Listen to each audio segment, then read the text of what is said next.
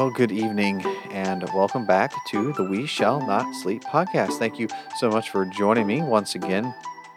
It is so great to be back with you all. It has been such a cool journey. I just got done recording a podcast with a special guest for next week that will be released. So, again, we're trying to add to our guests here, and it was a phenomenal conversation. Can't wait for you all to hear that.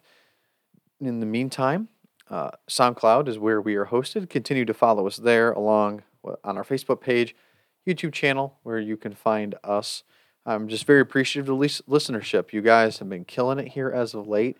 It's been uh, really cool to to see uh, the response to Pastor James and the uh, response that he was able to uh, receive here in this past week. I got some great feedback on that episode. So thank you guys so much for for everything.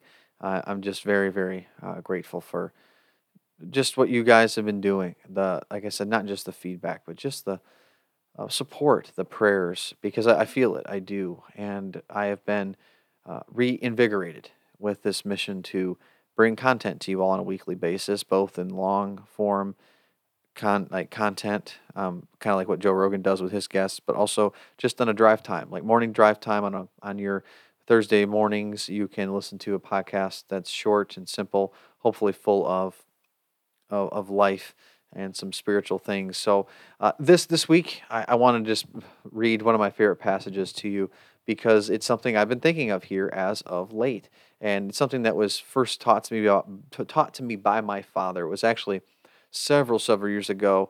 I wasn't reading the book of Proverbs on a regular basis, and he was like, you know, you gotta, you just gotta look at wisdom. Look what the wisdom of Scripture tells you about certain things. And oh, uh, and I was like, what are you talking about? He goes, just go read Proverbs two. And so I'm I'm feeling rather sentimental because I'm turning 30 this week, and you know, there's a lot of a lot of things, a lot of commentary that the culture says about turning 30, right? That you're now you're old, you're you're you're you're uh, different than you are in your 20s, you're kind of on the back nine of your career. You know, people have existential crisis, and in a way, in a, in a way, I, I would say I kind of am because, you know, I'm balding.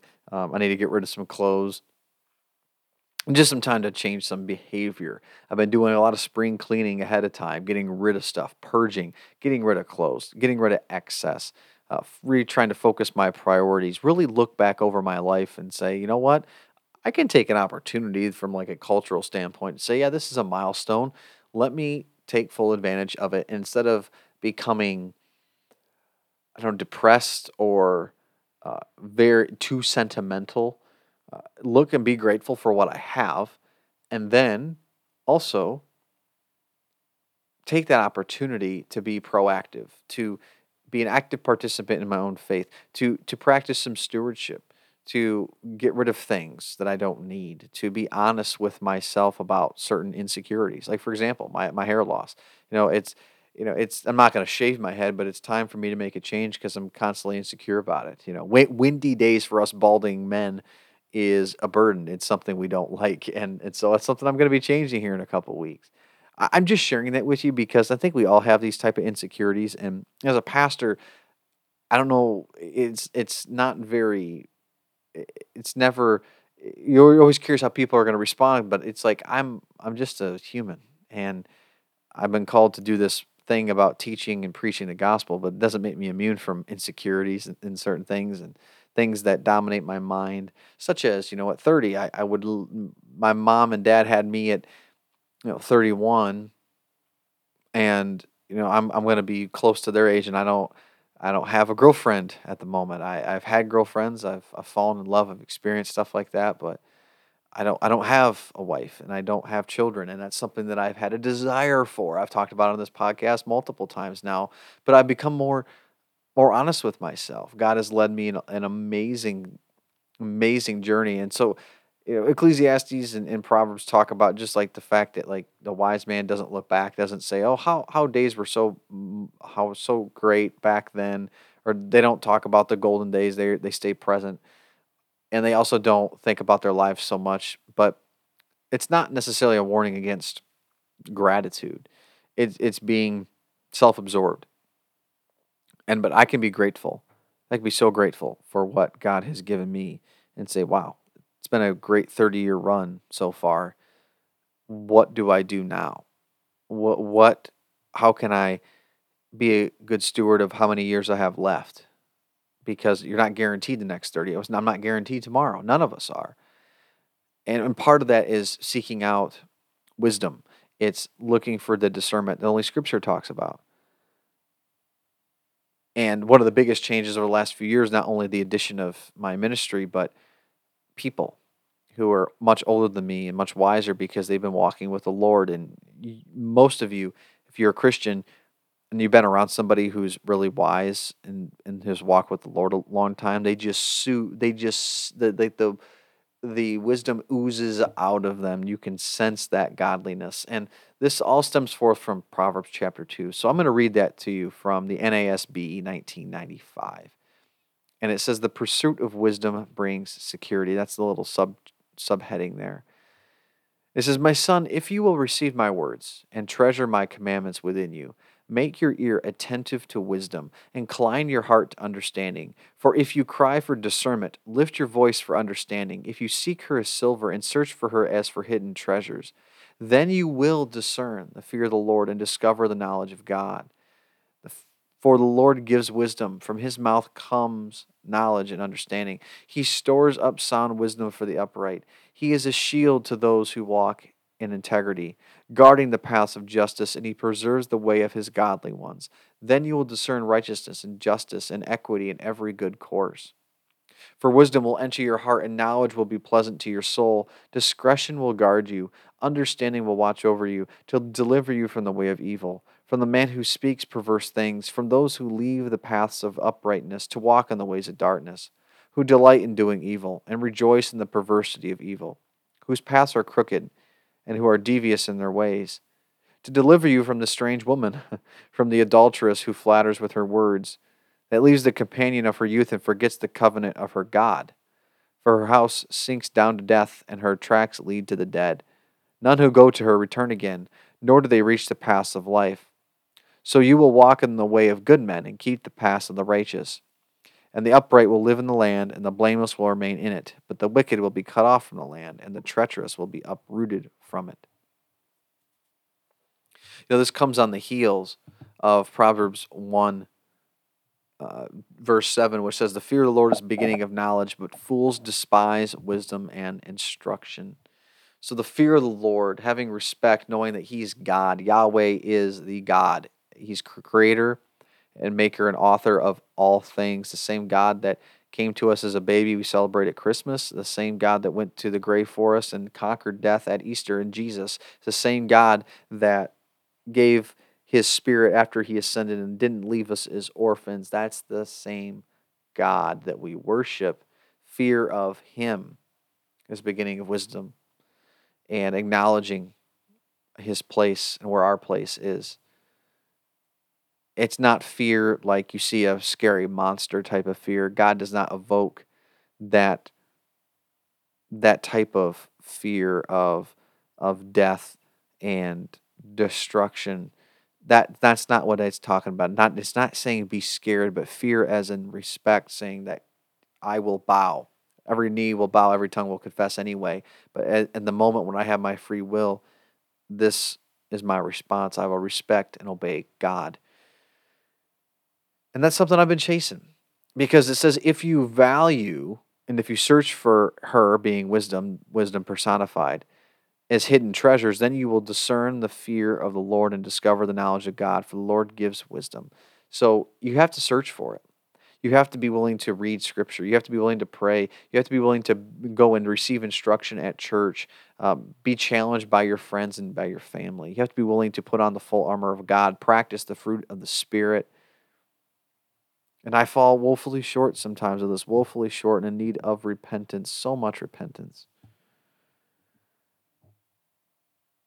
So when decisions come your way, when life gets very difficult, you have that wisdom. You have that knowledge that's been imparted to you by God and only Him. who can sustain and get you through. That's what we're talking about. And let me tell you, I guess approaching 30, I've been now on a journey. This is not this is not me bragging. I'm just letting you know. Let, let, let me tell you.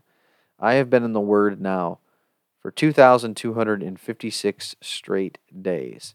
If we do the math, if we do the math on that, that is 6.18 years straight of reading the Bible. And I, let me tell you, I don't read it sometimes every day to comprehend. I'm not sometimes I'm skimming, but it's the act of reading. It's the act of being in the word.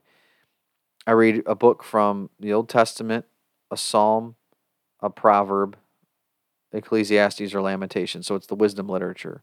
So I'll do like Genesis 1, Psalm 1, Proverbs 1, and then advance to Genesis 2, Psalm 2, Proverbs 2. And then when I get to the end of Psalms, I repeat. When I get to Genesis, go to Exodus and then skip, and then read all of the, the books. And then when I get up to, you know, after Job, you know, I'll, I'll, I'll skip Psalms and Proverbs because they're in my daily rotation.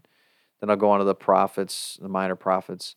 But I do the same in the New Testament. So the same day I'm doing Matthew 1, then I'm doing uh, the Gospels. And when I get through Matthew, I go to Mark, Luke, and then John. I start back over at Matthew and I do Acts, and I go Acts all the way through Revelation. So I'm reading five chapters a day in, in the Bible, and that gets me through the Bible roughly two and a half times a year, just in daily reading.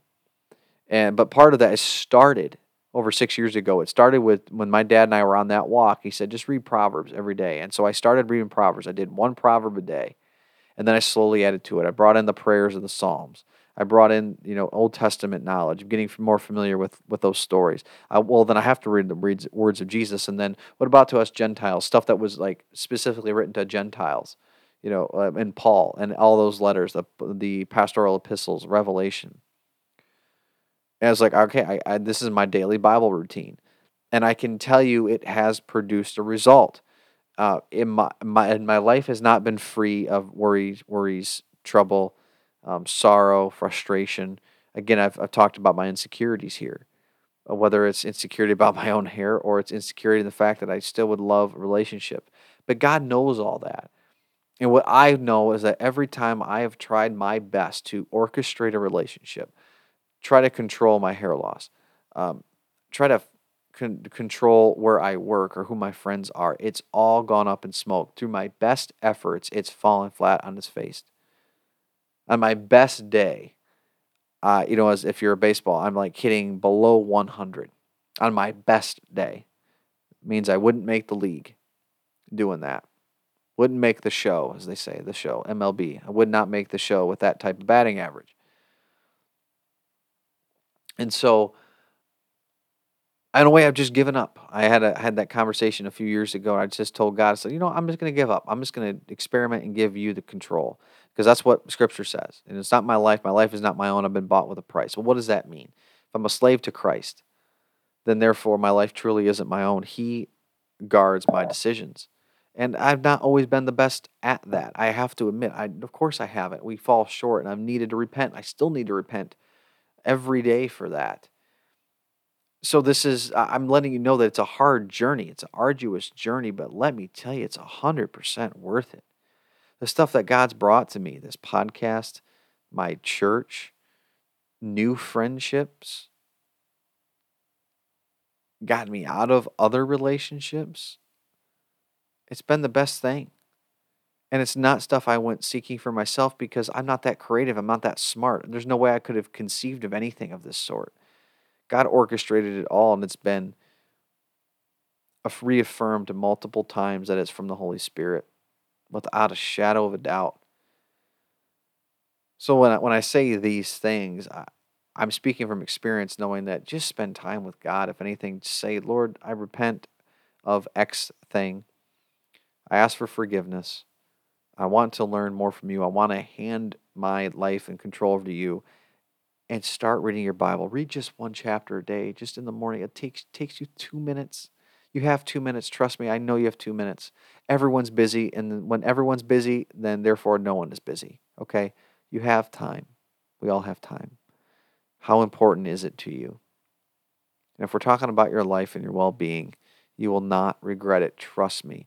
There will be just some things that happen in life where you'll be able to identify, like, oh, well, that's wrong, or oh, like that doesn't sound right. That sounds like a lie. You'll go to church maybe, or you'll you'll see somebody claim that they're quoting the Bible, or um, they'll say something that sounds religious, but you can see through it. That's the wisdom of God. He's giving you that discernment. It's like you you took off like those blinders, and you're like you can see clearly. Like remember those like beer goggles that you're kind of looking through life with, and then someone gives you a prescription pair of glasses, and you're like, oh my gosh, like I could see it before, but it was very hazy. But now it's like it's so clear. Things will happen. They'll transform uh, for you. I promise you that. And that's what I want to leave you with. Hopefully, the wisdom of God. And that's Proverbs 1 and 2. Read it. Please read it. And when you're done, read 3 and 4 and keep going. Read Ecclesiastes, read Lamentations. I got I have nothing to offer. I'm not writing a book. I'm not starting a blog. This podcast is hopefully it's free. Never want it to be nothing but free, and I want nothing behind a paywall, no ads. Just saying, hey guys, this is for you go read the Bible. That's and that's ultimately what this podcast is about. That's what I want to do is point you back to that. Maybe share some things that have I've struggled with. Maybe some of you out there have experienced a parallel version if you can't relate directly, but you have your own thing.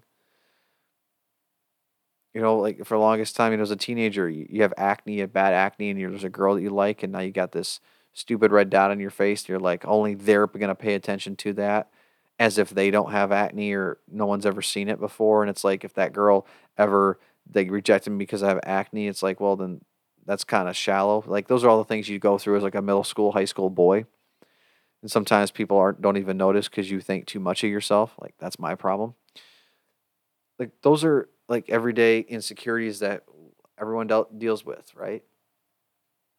Whether it's at work or uh, whether in school or raising a family, we all have them. And if we can just lay all these down and try not to control all of it so much and just allow God to run it, I, I promise you it will be worth it. God never fails. We fail ourselves. It's really that simple. Thank you so much for tuning in this evening. May God bless you. May God keep you.